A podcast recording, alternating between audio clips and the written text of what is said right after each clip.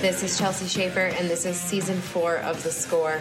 You all have listened to this podcast three quarters of a million times, and we are here in season four to bring you even more of what you love.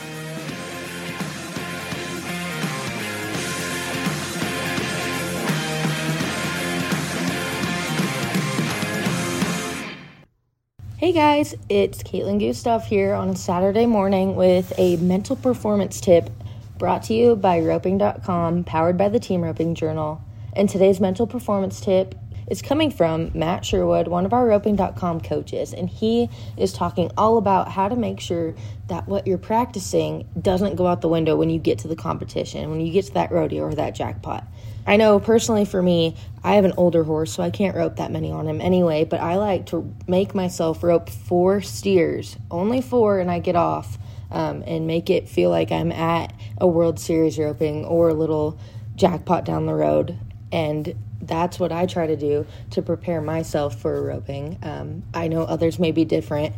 Um, so, whatever you're doing in the practice pen, make sure that you're roping with intentions to prepare yourself for the jackpot or the rodeo. And make sure when you get to the rodeo and the jackpot, you don't just completely space it. Go back to the basics and remember what you've been working on to to achieve success. So, Matt Sherwood's talking all about that in this episode. So, enjoy and let us know what you think. If you had the chance to learn from some of the best roping legends in the world, wouldn't you? With a subscription to the new roping.com, now powered by the Team Roping Journal, you can. With a subscription to roping.com, you'll get private access to everything roping from legend ropers like Jake Barnes, Matt Sherwood, Clay O'Brien Cooper, and the late great Rickey Green.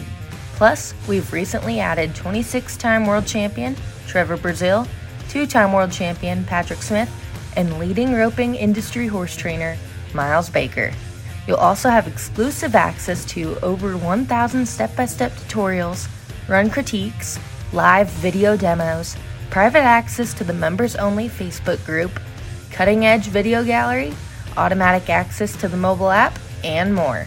Reach the next level in your roping. Subscribe to roping.com today and use promo code THESCORE15 for 15% off your membership.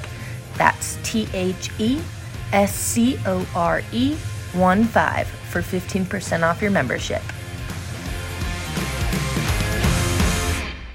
Okay, so we just talked a little bit about simulating pressure from practicing to competition. And so now, how do you make sure when you get in competition that your practices uh, you know, what you practice doesn't go out the window. And I think, I think that if we practice, if we really practice with a purpose, it's a lot easier to do that. So many times I go to people's uh, house and, and practice and we rope 10 steers in a row. Uh, you know, we just make the run, make the run, make the run.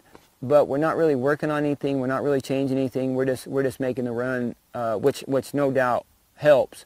But then you get in competition and then all of a sudden you're like, okay, you know, now I need to be, I need to be nine on this steer. Everyone else is being nine. I, you know, there's some things that we can do practicing that help us transition over to competition and it's putting ourselves in the, the most realistic situation that we can as we practice that what competition would be. So uh, instead, you know, repetition is, is fantastic, but transition that with repetition with a purpose.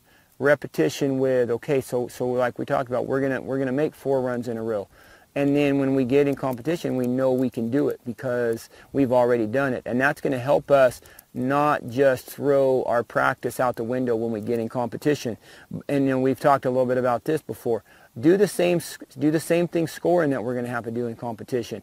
Do the same position. You know, if you're going to rope run running steers and you have slower steers at home, let them out a little ways. You know, that's one thing I see when people when people practice is they've got where they just go with a steer every time. Well, then they're they're getting the throws at the top of the arena. But in competition, they might be roping running steers, and their horses have to run down the arena further than what they've been doing practicing, and they they get lost going down the arena. So try to do the same things practicing as we're going to have to do in competition because it's going to give your your confidence, but your horse confidence and your partner confidence as well. If you've been doing it over and over and over, when you get in in competition, you're going to be able to do it way easier. Thank you guys for listening to Matt Sherwood on this episode of The Score, this bonus episode brought to you by roping.com, powered by the Team Roping Journal. And if you don't mind, leave us a rating and review. We would love to see those. You can go on wherever you listen to these podcasts at and give us some stars and, you know, type up a little little something. Let us know how we're doing, what we can work on, what you like, what you don't like. We we enjoy reading those. And don't forget to subscribe to roping.com today. Use your promo code the score 15 for 15% off your membership.